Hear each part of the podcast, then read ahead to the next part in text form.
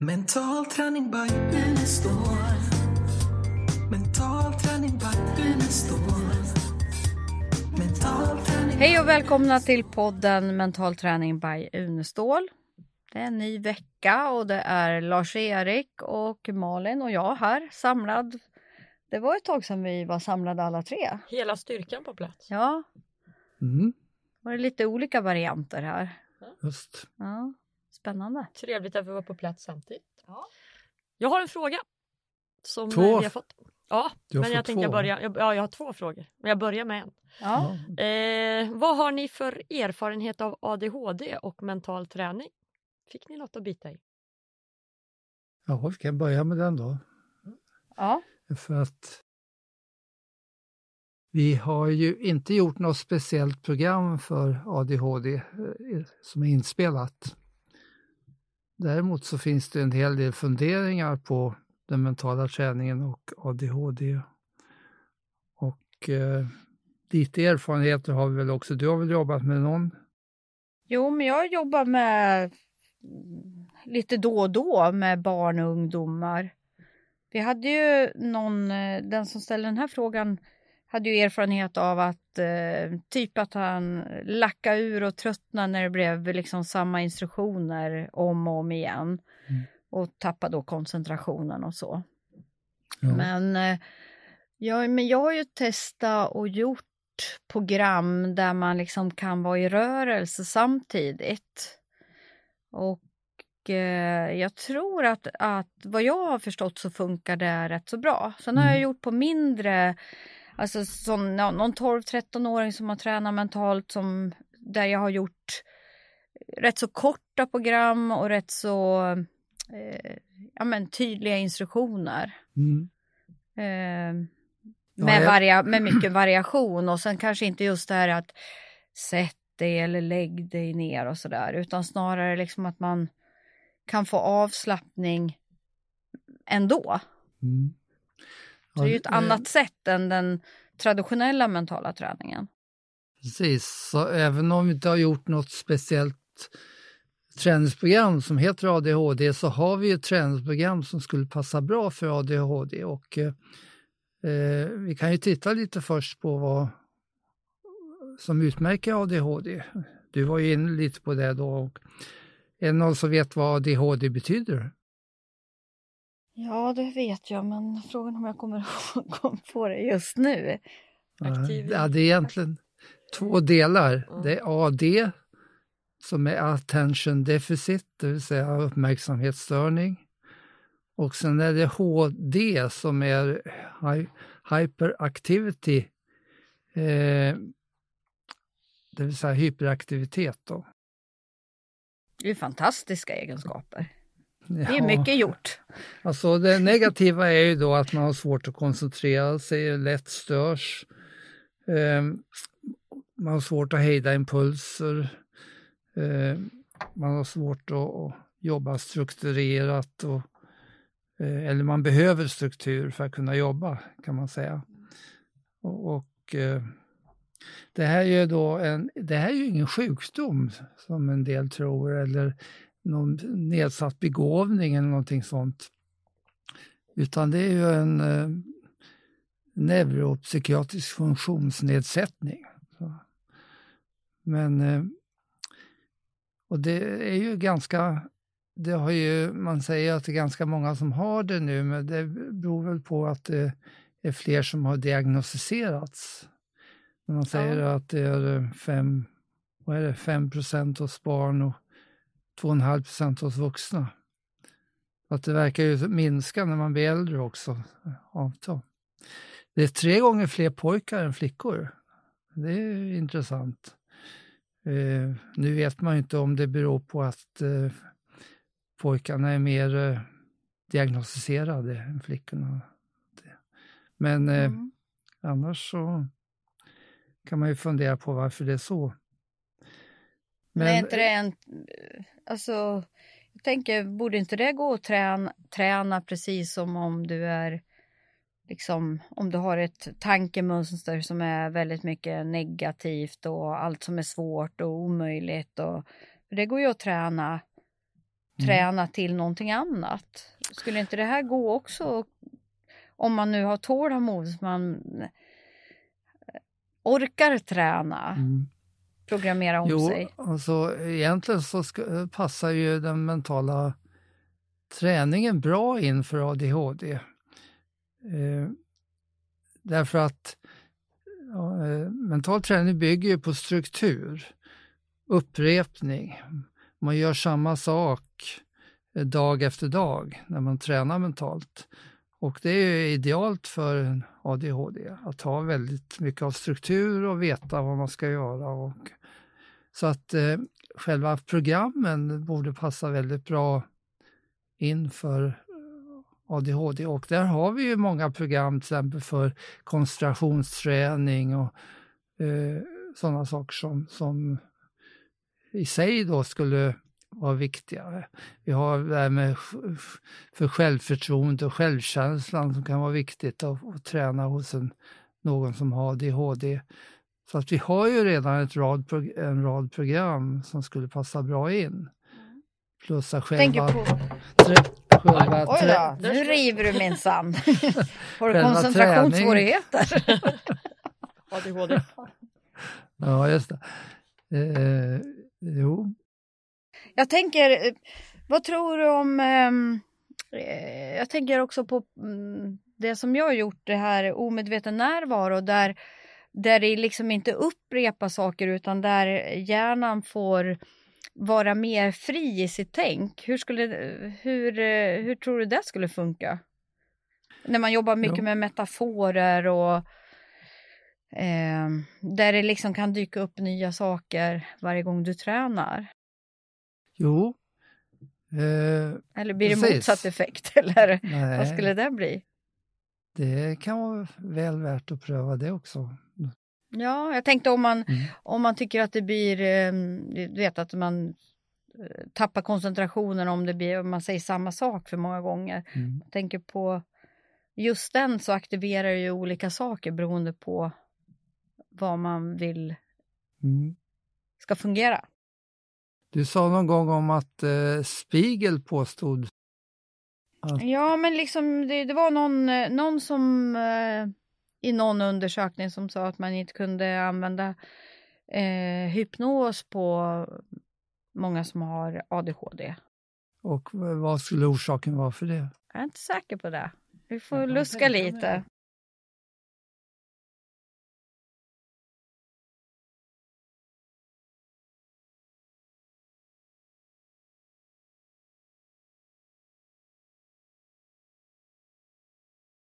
Det. Mm.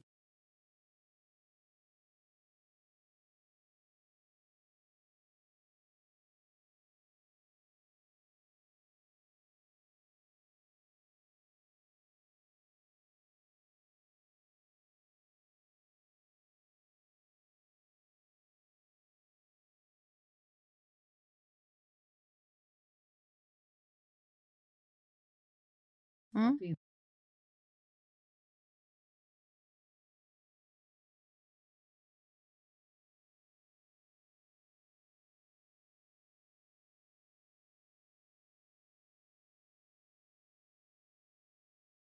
Ja, precis.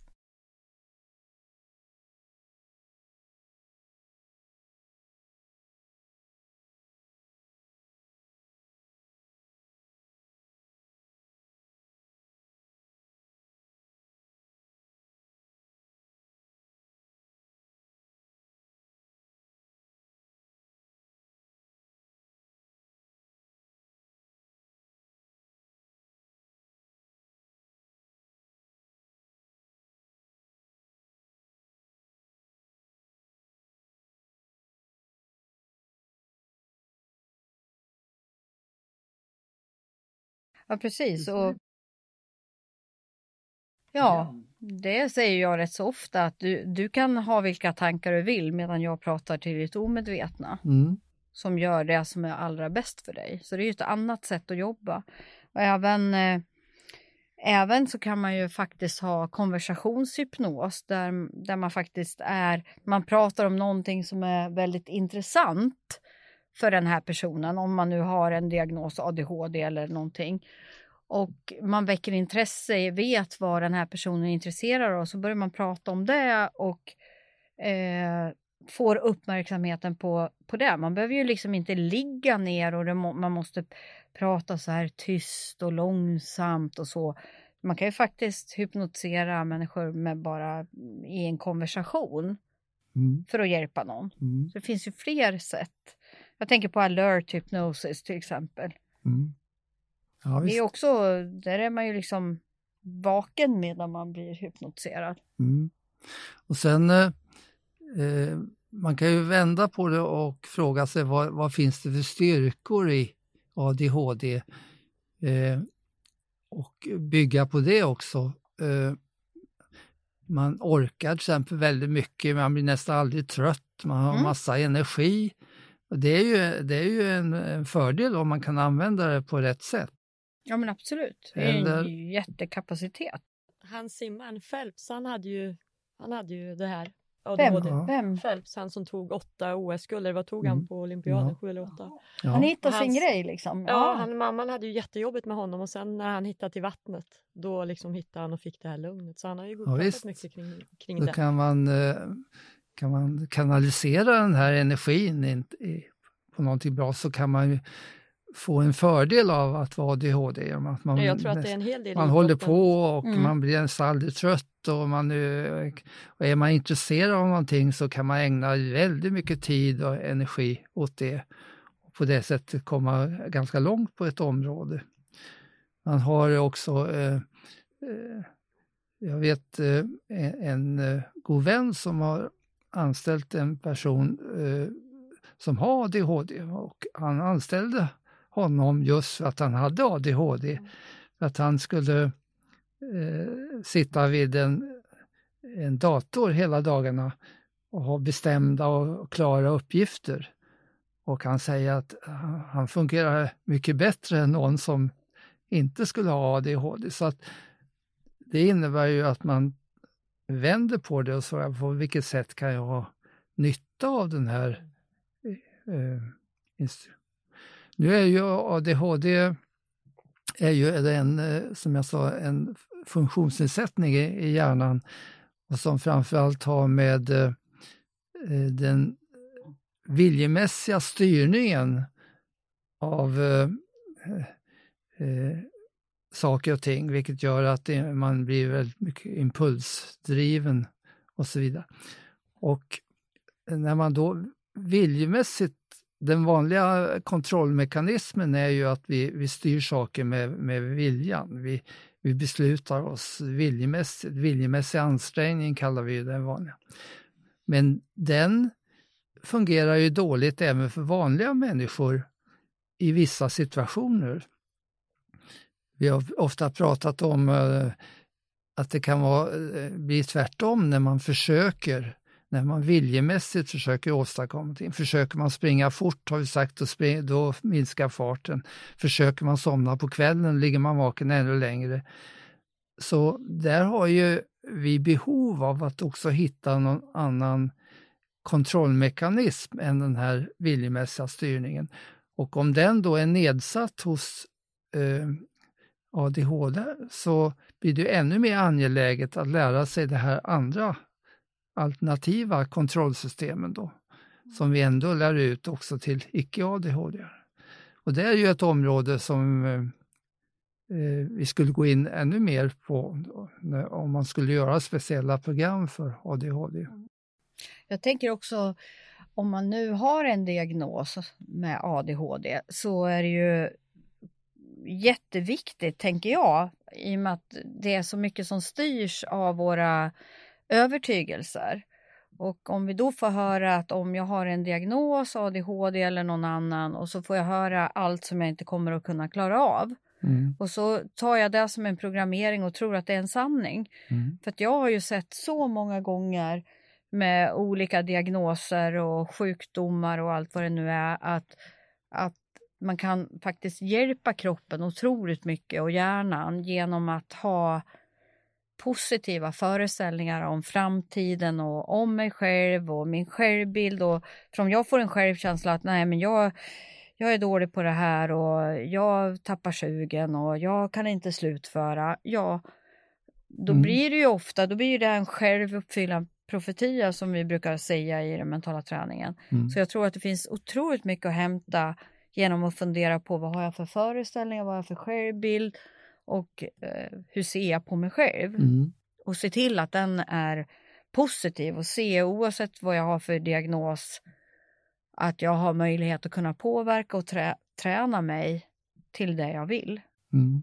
Jo, förutom det här med eh, mentala träningsprogram för, som vi sa, koncentration så blir ju mentala träningsprogram för självbilden väldigt viktig för ADHD. Så alltså att man eh, kan jobba upp sin självkänsla och självförtroende och till och med kanske eh, kan börja bli stolt för att man har egenskaper som andra inte har lika mycket.